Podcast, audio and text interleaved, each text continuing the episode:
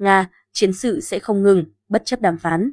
Ngày 11 tháng 4, Ngoại trưởng Nga Sergei Lavrov tuyên bố Moscow sẽ không dừng chiến dịch quân sự ở Ukraine khi vòng đàm phán tiếp theo diễn ra. Phát biểu trong cuộc phỏng vấn với đài Russia 24, ông Lavrov nói rằng Nga sẽ kiên nhẫn và kiên định trong quá trình đàm phán, nhưng sẽ không chấp nhận đóng vai phụ trong trật tự quốc tế hiện nay. Nga, với truyền thống của mình, là một trong những nước sẽ không bao giờ đóng vai phụ.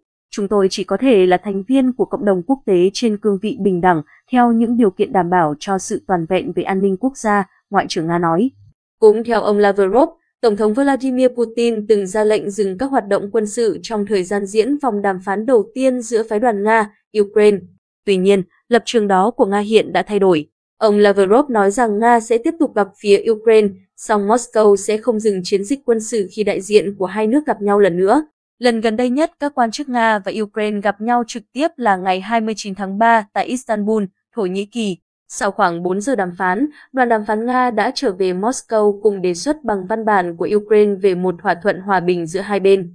Kết quả này được đánh giá là bước tiến đáng kể trong tiến trình đàm phán khó khăn nhằm chấm dứt cuộc xung đột đã kéo dài hơn một tháng qua tại Ukraine.